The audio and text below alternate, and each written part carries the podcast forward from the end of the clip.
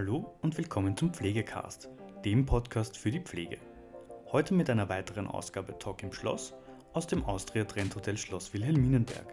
Heute ist Harald Stephan bei uns zu Gast und wie immer führt sie Esther Matulic durch das Interview. Viel Spaß mit der heutigen Folge.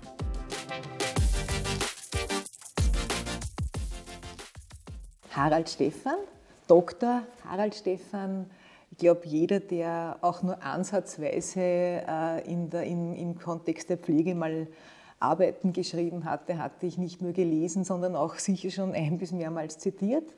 Äh, es hat zu tun damit, dass du ähm, mit ins Deutsche übertragen und adaptiert hast, einmal die Pflegediagnostik und dann auch noch ein völlig neues System entwickelt der Pflegediagnostik. Dann bist du Pflegewissenschaftler, dann bist du seit 30 Jahren äh, Führungskraft in unterschiedlichen Bereichen in der Pflege. Dann bist du Ausbilder und Trainer. Dann hast du viel zu tun mit Deeskalationsmanagement, um jetzt nur ein paar Markierungen zu nennen. Was aus diesem bunten Strauß oder aus diesen ganzen vielfältigen Bereichen ist dir besonders lieb, ist dir besonders wichtig? Also du hast eh schon einiges erwähnt. Also ich würde sagen, die Matrix ist mir da am am liebsten und am wichtigsten, nämlich äh, dies, dieses bunte Arbeiten. Das heißt also, wie zum Beispiel, also ich, ich habe die Gelegenheit gehabt, dass ich Dinge entwickeln kann. Ich habe die Gelegenheit nach wie vor, dass ich in der Führung arbeiten kann. Ich habe die Gelegenheit, dass ich nach wie vor mit Patienten zu tun habe. Das heißt, ich sehe jeden Tag Patienten, ich bin jeden Tag in der Praxis auch und ich habe die Gelegenheit, dass ich auch unterrichten kann und sehr viel mitentwickeln kann. Und vor allen Dingen durch diesen Mix und durch diese Matrix äh, bleiben mir die, die Dinge, die die Praxis bewegt, auch sehr bewusst und kann das in verschiedenen Ebenen einbringen. Das heißt, ich kann es in der Führung einbringen, ich kann es einbringen in der Theorie, ich kann es in der Forschung einbringen und ich kann es vermitteln über Kongresse und, und äh, ja, Konzepte. Also das ist, glaube ich, so eins der schönsten Dinge, dass ich, dass ich mich nicht spezialisiert habe darauf, äh, rein in die, in die Lehre zu gehen oder rein in die Forschung zu gehen oder rein nur in der Praxis zu bleiben. Das heißt also, ich habe meine, meine Beine eigentlich überall mit drinnen. Und wie du auch erwähnt hast, ist ganz sicher der Bereich von der Pflegeklassifikation, Pflegediagnostik etwas, wo ich doch sehr stolz bin, dass wir so Pioniere gewesen sind und einerseits die Übersetzungen voneinander gemacht haben. Das war ja nicht so ganz einfach, weil die 1 zu 1 Übersetzung war ja kein gangbarer Weg damals für Österreich. Und jetzt haben wir dort schon etliche Adaptierungen vornehmen müssen und haben es aber dann doch geschafft, also 2010, 9, 10, 11, dass wir dann ein ganz neues System entwickelt haben mit der praxisorientierten Pflegediagnostik. Und da bin ich also sehr stolz, weil wir den Weg von der Defizitorientierung hin zur Ressourcenorientierung geschafft haben. Und das ist das, was, was mich begleitet, nicht nur im Arbeitsfeld, sondern auch in der, im privaten Bereich. Und stolz natürlich auch auf das Deskalationsmanagement, wo wir sicher Vorreiterrolle gewesen sind, wo ja 2004 dann den, äh, den Gesundheitspreis der Stadt Wien auch gewonnen haben mit diesem Projekt und das mittlerweile ja in Österreich auch etabliert ist, dass Deskalationsmanagement nicht nur in der Psychiatrie, sondern generell im Gesundheits- und Sozialbereich, dass das ein, ein großes Thema ist und dass wir da wirklich viel bewirken können und viel für die Patientinnen und Patienten einfach tun können, dass sich einfach Situationen auch verbessern und dass sie in ihren Bedürfnissen abgeholt werden. Wenn man jetzt jemanden würde zeigen wollen oder würde beschreiben wollen, wie vielfältig Pflege ist, dann kennt man das gar nicht so gut wahrscheinlich, wie du es jetzt gerade äh, auch ganz indirekt mitgemacht hast. Ähm, Dazu gleich mal zwei Fragen. Erstens, hast du dir, wie, die, wie, du in die Pflege eingestiegen bist, dir vorstellen können überhaupt, dass das so vielfältig ist? Und die Frage zwei, was hat dich überhaupt in die, in die Pflege geführt? Naja, also das ist äh, eine schwierige und einfache Frage. Also ich komme aus einer Generation, also ich bin 62 geboren. Das heißt also meine Eltern, die sind noch sehr stark von ihrer Biografie geprägt worden. Äh, die Kinder sollen es einmal besser haben und die Kinder sollen einen sicheren Job haben. Also das ist einmal ein ganz ein, ein wichtiger Punkt gewesen. Und somit bin ich auch geprägt worden, äh, irgendwo anzudocken, wo man einen sicheren Job hat. Und das war als Oberösterreicher, habe ich in der Nähe von Linz gewohnt und dann geht man in die Föst und hauptsächlich man hat einen Lehrberuf. Und so bin ich auch in, in die Lehre eingestiegen. Also ich habe Maschinenschlosser und Werkzeugmacher gelernt in der Föst. Und äh, das ist natürlich ein, ein Metier, da geht es um Eisen, da geht es um Stahl, das ist also sehr, äh, sehr kalt und hat wenig mit Menschlichkeit zu tun. Aber was ich dort kennengelernt habe in diesem großen Bereich in der Föst, da hat es schon sehr starke Gewerkschaftsbewegungen gegeben. Und ich bin sehr bald bin Jugendvertrauensrat geworden und das heißt also Vertrauensperson auch für die ca. 1000 Lehrlinge, die was dort gewesen sind. Und, also einer von den Vertrauenspersonen. Und äh, ja, das heißt also, mal, zuerst bin ich mal in der, im, im, Stahlbereich, im Eisenbereich, im sehr kalten Bereich gewesen. Und mein Onkel, der ist äh, Krankenpfleger und der war beim Bundesheer. Und wie dann meine Zeit gekommen ist nach der Föst, also nach der Lehre, ist darum gegangen, in den, also das, den Bundesheer zu absolvieren. Und da bin ich zu den Sanitäter gekommen und dann haben wir gedacht, das gefällt mir um einiges mehr als wie äh, dieses, dieses Kalte. Und äh, es war dann schon so, ich, ich wollte mich verändern.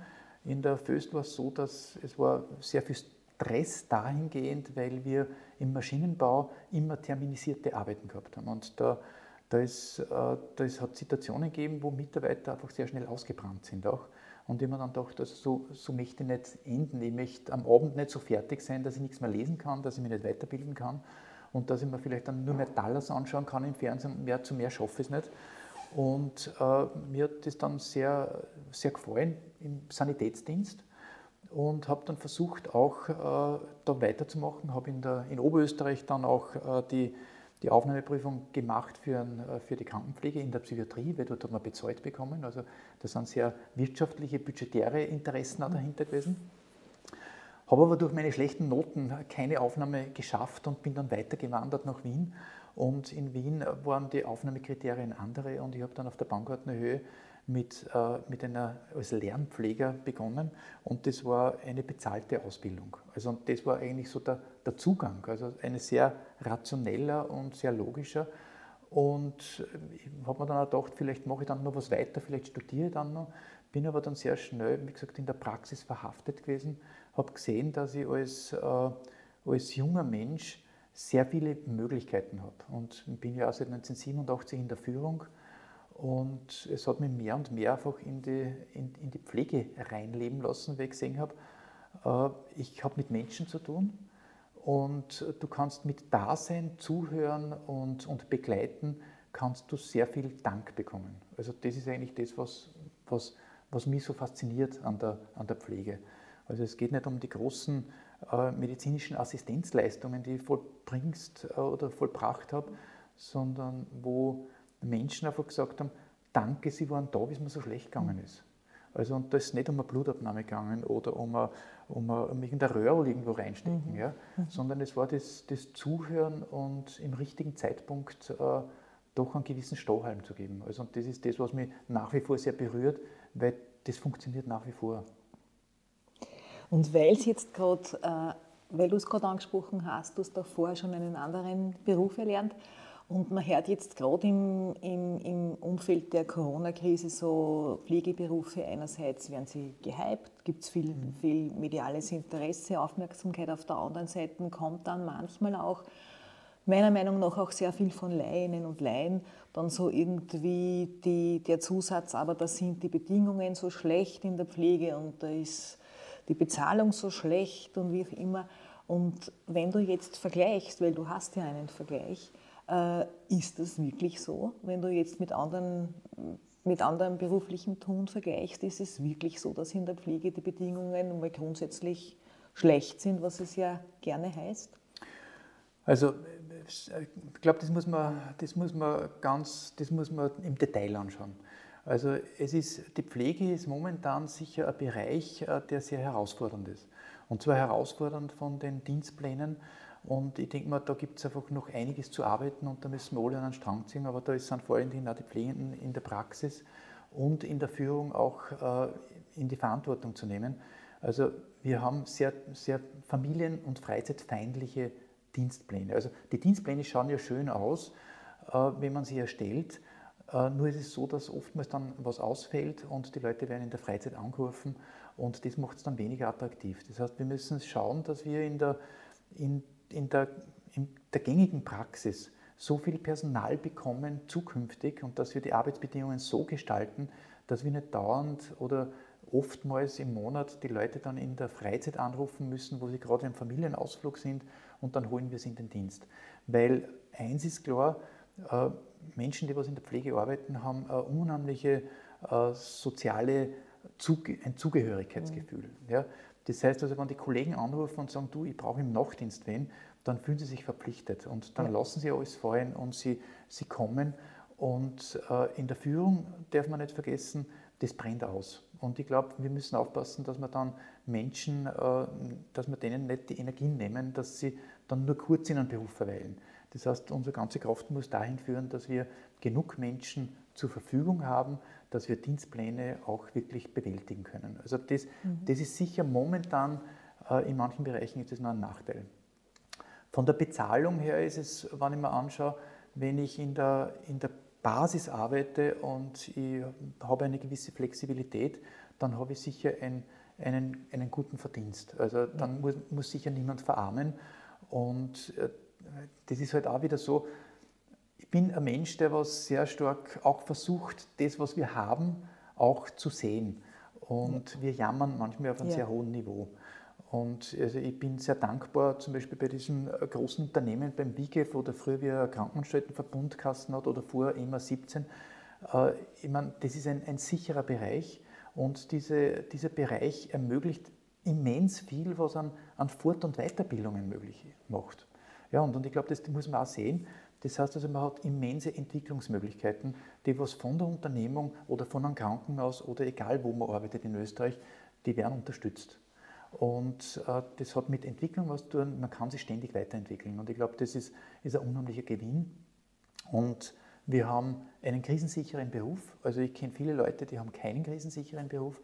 Ich möchte nur daran denken an Künstler, die was momentan sehr mhm. stark in der Luft hängen und nicht wissen, wie sie teilweise die Mieten zahlen müssen und wie sie den Einkauf bewältigen. Und wir haben in Österreich sicher äh, viele Menschen, die sich einfach überlegen müssen, wie können sie ihr tägliches Leben bestreiten. Also das muss man in mhm. der, diese Sorgen braucht man sich in der Pflege mhm. sicher nicht machen. Das, was ich mir wünschen würde, ist, dass äh, sehr wohl, dass die Anerkennung steigt. Nämlich auch schon, wenn man längere Zeit in diesem Beruf arbeitet, wenn man auch in die Führung einsteigt, dann ist sicher noch zu beobachten, dass Führungspersonen in der Pflege im Vergleich zu anderen Berufsgruppen wirklich, wirklich weniger verdienen. Also in der Führung verdient eine Stationsleitung oder auch eine Bereichsleitung zum Beispiel gleich viel wahrscheinlich wie ein Mitarbeiter, der was in der Basis arbeitet mit Nachtdienste und so Feiertagsdienste. Und da muss man sicher, müssen wir einiges sicher mhm. bewältigen. Und wenn man es natürlich mit anderen medizinischen Berufen äh, vergleicht, dann stehen die auch besser da im budgetären ja. Bereich. Also da gehört mhm. eine Gleichstellung. Ich glaube, dass sich das wahrscheinlich in den nächsten äh, Jahren oder im nächsten Jahrzehnt auch verbessern wird, weil es hat sehr viel damit zu tun, dass man natürlich auch Wissen und Ausdrucksweise in der Pflege auch noch, äh, dass das ausbaufähig ist und dass wir weniger aus dem Bauchgefühl und aus der Emotion heraus argumentieren, sondern dass uns da vielleicht dann schon jetzt das, was in den letzten zehn Jahren aufgebaut worden ist, an Pflegewissenschaft, an Ausbildung, die was doch auf Hochschulniveau äh, stattfindet, dass da ganz andere Argumentationen gewählt werden. Und ich sehe das auch bei den jungen Absolventinnen und Absolventen, dass äh, die, die hinterfragen schon mehr und auch gegenüber den anderen Berufsgruppen. Und das ist gut so. Das heißt, äh, und sie sind gefragt. Ja, das ist mhm. auch ein Punkt. Das heißt, ich muss schauen, dass äh, mein Bereich, dass der attraktiv ist und bleibt, damit ich wirklich ein gutes Personalrecruiting machen kann, weil die Jungen haben die Möglichkeit, sie können sich aussuchen. Junge, Stichwort. Wir brauchen, wie du ja schon gesagt hast, äh, für die Zukunft viele, viele, viele Pflegepersonen. 75.000 ist ja die Zahl, die man jetzt überall hört. Was würdest du mit deinem Wissen, mit deiner Erfahrung jemandem heute Jungen, der in die Pflege geht, gerne mitgeben? Hm. Also ich würde mitgeben, dass, äh, dass es ein Beruf ist, äh, der was immense Möglichkeiten hat. Also ich kann in die Lehre gehen, ich kann in die Praxis gehen, ich kann in die, in die Führung und Leitung gehen. Äh, ich kann, mich, ich kann mich wirklich sehr breit kann ich mich weiterentwickeln und habe in diesem Beruf vielerlei Möglichkeiten, nämlich auch immer wieder zu wechseln. Also das heißt, ich habe eine unheimliche Flexibilität. Und äh, das, was man den, den Menschen auch sagen kann, ist, äh, sie also ich kann Beziehungen aufbauen zu Menschen, ich kriege unheimlich viel zurück, also an, an Wertschätzung, wenn ich bereit bin, auch mit Respekt, Wertschätzung den äh, Nutzerinnen und Kundinnen und, und äh, Patientinnen und Patienten einfach zu begegnen. Also das, das ist also aus meiner Sicht das, das, das, größte, äh, das größte Plus in, in diesem Beruf. Und äh, was kann man noch mitgeben? Mitgeben kann man noch, dass Sie auch, wenn Sie in den Beruf reingehen, dass Sie sehr viel Wert legen auf Respekt, Wertschätzung und auf Augenhöhe arbeiten, dass Sie das auch einfordern soll. Und äh, dass dahingehend, wie gesagt, die Kommunikation, die Gesprächsführung ein ganz wesentlicher Punkt ist, den man hegen und pflegen soll. Also einfordern sollen Sie es quasi im direkten beruflichen Umfeld ja. auch. Gibt es, weil du sagst, man, man bekommt so viel zurück, es gibt so viele Möglichkeiten, auch in Interaktion zu treten, gibt es da vielleicht äh, Ereignisse oder, oder Erlebnisse, die dich, die dich ganz besonders berührt haben? Also ich habe es ganz am Anfang schon erwähnt. Also das, das waren schon Ereignisse, wo, ich, wo Menschen mir dann direkt mitgeteilt haben, Herr Hari, äh, danke, dass. Sie da waren. Ja? Weil Sie haben mir da mehr geholfen als wie die Medikamente oder irgendein, irgendein Eingriff. Und ich glaube, das ist das, was mich, was mich berührt hat. Und vor allem den Menschen, die wirklich tief in der Krise gewesen sind. Und äh, ich habe erwähnt auch diese Ressourcenorientierung. Also zu uns kommen Menschen, die sind sehr eingeengt. Die sehen ja. nur das Problem, also nur, dass es jetzt nicht mehr weitergeht. Und wenn man dann eine Zeit dabei sitzen bleibt oder man vollführt die Pflege mit ihnen gemeinsam, mhm. also auch die Aktivitäten des täglichen Lebens, wo es darum geht, dass sie, dass sie essen und trinken. Mhm. Und wenn man dann so sucht und ihnen Mut zuspricht und wenn man dann sieht, wie das, das in den ersten Tagen gegangen und wie gehen sie dann nach draußen, wie werden sie entlassen, wie gehen sie dann wieder in die häusliche Betreuung, dann, dann ist es einfach berührend und dann ist es schön. Ja? Und natürlich gibt es auch Dinge, äh, wo man sagt, okay, das ist nicht gelungen. Aber dann hat man trotzdem ein Stück weit sehr gut begleitet und hat man den Menschen Hoffnung gegeben. Und ich glaube, das ist eines der schönsten Dinge, wenn man Hoffnung geben kann. Ja, das, das denke ich mal und das, das kommt jetzt für mich auch ganz, ganz, ganz plastisch, ja, jetzt wo du, wie, so wie du es schilderst. Was ähm, glaubst du, dass Pflege vielleicht gerade im Moment oder auch für die Zukunft mit Blick auf diesen, auf diesen mm, Personalmangel, der uns ins Haus steht, äh, ganz besonders braucht? Also Pflege braucht auf jeden Fall braucht sie äh, also Kompetenzen, sie braucht Wissen und äh, das heißt also, desto mehr man an, an, an Weiterbildung und Fortbildung machen kann, dann kann man das einsetzen direkt im beruflichen Kontext. Und dann tue ich mir wesentlich leichter, dass ich äh, meine Forderungen, die ich für qualitativ hochwertige Betreuung und Pflege brauche, dass ich das gut argumentiere. Also ich kann es nicht argumentieren, wenn ich kein Wissen dahinter habe. Und mir gefällt zum Beispiel dieser Spruch vom Watzlawick sehr gut. Und er sagt ja, wenn ich, äh, wenn ich nur einen Hammer habe, dann werde ich in jedem Problem nur einen Nagel sehen. Ja? Und genauso ist es in der Pflege. Wenn ich in meinem Bauchladen nichts drinnen habe und dann, dann werde ich auch die Probleme nicht wirklich äh, lösen können, dann werde ich immer das Gleiche einfach versuchen und werde vielleicht dann nicht so durchkommen. Also wir brauchen Menschen, die was ein sehr breites Wissen haben und dieses breite Wissen auch dann dementsprechend auch einsetzen, um in der Argumentation gegenüber allen anderen Berufsgruppen, aber auch gegen politische Vertreter dementsprechend auftreten zu können, dass man sagt, was ist denn wichtig, was brauchen Menschen, wenn sie ins Krankenhaus kommen, was brauchen Menschen, wenn sie in einer, in einer häuslichen Betreuung sind. Nämlich, sie brauchen nicht immer die Hightech-Medizin. Also um zu überleben, brauchen sie vor allen Dingen einfach diese menschliche Wärme, die menschliche Begleitung und auch das, dass man sieht, dass man die Leute ermutigt, dass sie ihre Fähigkeiten und Fertigkeiten, die sie haben, die sie in sich tragen, dass sie den nutzen, um einfach die nächsten Schritte machen zu können. Und das geht nicht mit einem Medikament und das geht nicht mit einer OP, sondern das geht einfach mit dem Dasein und das Sehen und sie dorthin zu fokussieren. Ich höre ganz stark immer wieder die Ressourcenorientierung ja. raus. Dieses finde ich toll, dieses Empowerment auch, glaube ich, ja. dieses, dieses Selbstermächtigen. Und ich glaube, da, da ist man auch schon ganz stark bei dem, eh wie du es auch gesagt hast, die Interaktion vorher, was, was Pflege kann und was, was, was auch das Starke an Pflege ist. Also dass es auch darum geht, Menschen zu befähigen, Menschen zu begleiten. Ähm, und du sagst da, dass es da so jetzt einen, auch einen Aufbruch, Entwicklung gegeben hat und auch weitergeben wird. Meinst du, dass es so ist, wie man es im Moment in der, in der Gesundheits- und Krankenpflege in den Ausbildungen hat, dass das grundsätzlich einmal passt, was da mitgegeben wird? Oder denkst du auch, dass es äh, bestimmte Felder gibt, wo man, wo man sehr viel tun muss, wo man vielleicht immer wieder nachschärfen muss? Äh, wo es um Kompetenzen geht, die man, die man vermitteln will in der Pflege, die nötig sind. Hm. Oder, also, oder vielleicht, Entschuldigung, oder mehr Fokus vielleicht setzen sollte. Also äh, Kompetenzen, also, wir, also ich glaube, also wir, wir können überhaupt nicht zufrieden sein, wie es momentan läuft. Ja? Weil ich kann nie zufrieden sein, wie es momentan ja. läuft. Es muss mir immer einen nächsten Schritt geben. Und ich denke mal, wir probieren momentan sehr intensiv aus, wie das mit den Fachhochschulen geht wie das mit den ersten Jahrgängen jetzt, die was rausgekommen sind, als, als Generalisten mit dem Baccalaureat. Äh, und das heißt, der nächste Schritt, der was für mich ein ganz wesentlicher ist, ist sicher, dass, dass es mehr Nahtstellen geben muss zwischen FH und den Praxisstellen. Also da, da das, das funktioniert bei weitem nicht so, wie es funktionieren soll und, und muss. Das bedeutet, äh, die, wir müssen viel mehr wissen, was läuft auf der FH. Und wir müssen viel mehr wissen, also die FH muss viel mehr wissen, wie läuft es in der Praxis. Das heißt also, diese, diese, diese klinische Praxisanleitung, ja, die kehrt forciert.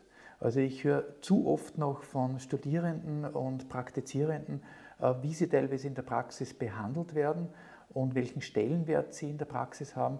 Und da muss sehr viel in der, in der Praxis passieren, dass nicht, dass man Studierende äh, arbeiten lässt und das ist nicht nur in der Pflege so, also das ist auch mhm. im medizinischen Bereich so, dass die äh, mehr damit jetzt einmal erfahren müssen, wie, wie schwierig es ist, diesen Beruf zu machen. Ja?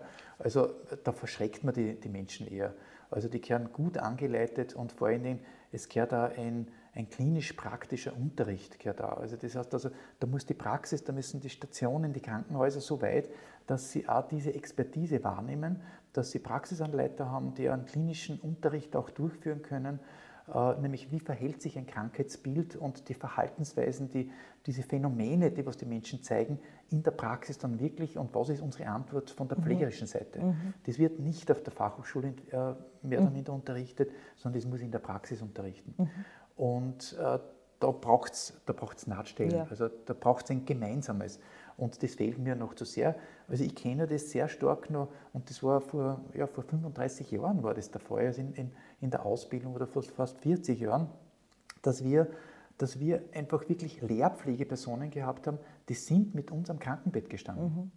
Und sowas würde ich mir wünschen, weil ich denke, dass äh, das reine theoretische Wissen ist zu wenig. Ja? Mhm. Und da braucht es einfach ein gutes praktisches Begleiten. Mhm. Also das sind und dann werden auch die Kompetenzen steigen natürlich. Ja. Ja? Also ich muss, ich muss lernen, dieses Theoretische, was ich da alles mir angeeignet habe, wirklich gut praktisch ja. rüberzubringen, aber da braucht es diese Nahtstellen. Also auch Theorie, Praxistransfer ja. insgesamt und das dann am besten auch gebunden, eh, wie, du, wie du sagst, an den klinischen Unterricht. Ja. Meinst du, weil es jetzt immer wieder kommen, also ich höre es so stark raus, diese vielfältigen äh, Kompetenzen, die Pflege hat und die Pflege auch braucht, Meinst du, dass es so quasi im Alltagsverständnis, jetzt hat man die Balkonklatscher gehabt, angekommen ist oder dass es da ein Bewusstsein dafür gibt, was Pflege alles kann?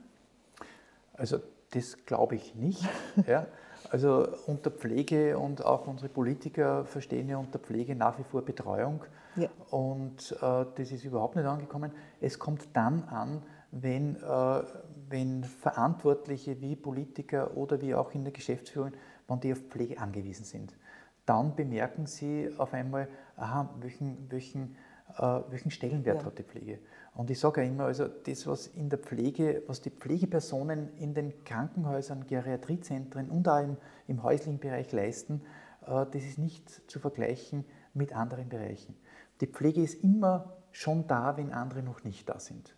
Die Pflege ist noch immer da, wenn die anderen schon mhm. weg sind. Ja?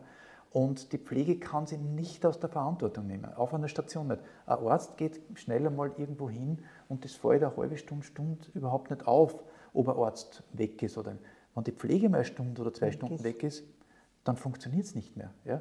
Und Pflege kann sich auch nicht verstecken. Pflege ist im Setting immer präsent.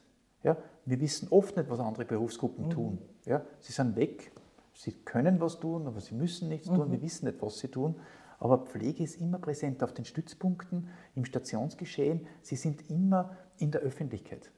Und ich glaube, da sollte man dann ein bisschen mehr hinschauen, nämlich äh, wo agieren und interagieren sie und wie planen sie auch und dass zum Beispiel auch das Verabreichen von, von, von Essen, Trinken, ja, das läuft noch am Plan ab. Ja? Mhm. Also ich, ich gehe nicht einfach nur hin und gebe den zu trinken. Ja? Oder ich stelle jemandem nur ein Glas hin mhm. und äh, ich versuche ihn auch zu ermutigen und schaue, dass ich ihm nicht das Gleiche gebe, dass, dass er nichts mehr tun muss. Mhm. Oder die Kleidung bereitlege, ich, es wäre viel schneller, ihm die Kleidung anzuziehen. Mhm. Es würde viel schneller gehen, ihm das Trinken zu reichen. Mhm. Es braucht viel mehr Geduld und auch Wissen, den zu ermuntern, dass er selber hingreift zum Trinken und dass er selber versucht, sich die Hose anzuziehen, weil es bleiben Ressourcen und Fähigkeiten erhalten. Das heißt mhm. also, äh, ich bringe den Menschen so weit, dass er selber noch was für sich selbst tun kann und das macht was mit seinem Selbstwert und er kommt sich nicht überflüssig vor und das muss aber durchdacht werden. Und mhm. das ist der Unterschied zwischen Laienbetreuungen und professioneller mhm. Betreuung. Das heißt, dass ich nicht gleich reagiere, wenn der sagt, ah, WAW kann das nicht, sondern dass ich ihn ermuntere, das selbst zu tun. Das hat nichts mit Faule zu tun, das ist vollkommen geplant, strategisch und systematisch. Und das verstehen viele Außenstehende nicht. Und natürlich auch, wie gesagt, äh, dass die Menschen in der Pflege äh, auch in den schwersten Stunden anwesend sind. Und das ist gerade in der Nacht, wo sie sich dann hinsetzen zu den Menschen und für den Menschen zur Verfügung stehen und vielleicht mit ihm auch dann noch eine rauchen gehen oder mit ihm noch äh, einen Schluck Wasser trinken gemeinsam, wo einfach Sorgen ausgedacht Nämlich gerade, wo die, die Nacht die Gedanken verdunkelt und dann ist mhm. wer da. Ja, und das sind entscheidende Dinge, denke ich mal. Und das wird sehr wenig gesehen und das braucht aber auch sehr viel, viel Kraft und Energie. Das ist nicht einfach so auszuhalten. Ich danke dir sehr für das schöne Interview. Danke für deine Zeit. Okay. Ja, das war es auch schon wieder mit der heutigen Folge Pflegecast. Wenn Ihnen diese Folge gefallen hat, freuen wir uns, wenn Sie unseren Podcast abonnieren. Weitere Informationen zum Thema Pflege und allem, was dazugehört, finden Sie auf unserer Webseite www.pflegenetz.at oder unserem YouTube-Kanal Pflegenetz und unseren Social-Media-Kanälen. Alle Links zur aktuellen Folge sowie unseren Webseiten finden Sie in der Beschreibung. Bis zum nächsten Mal.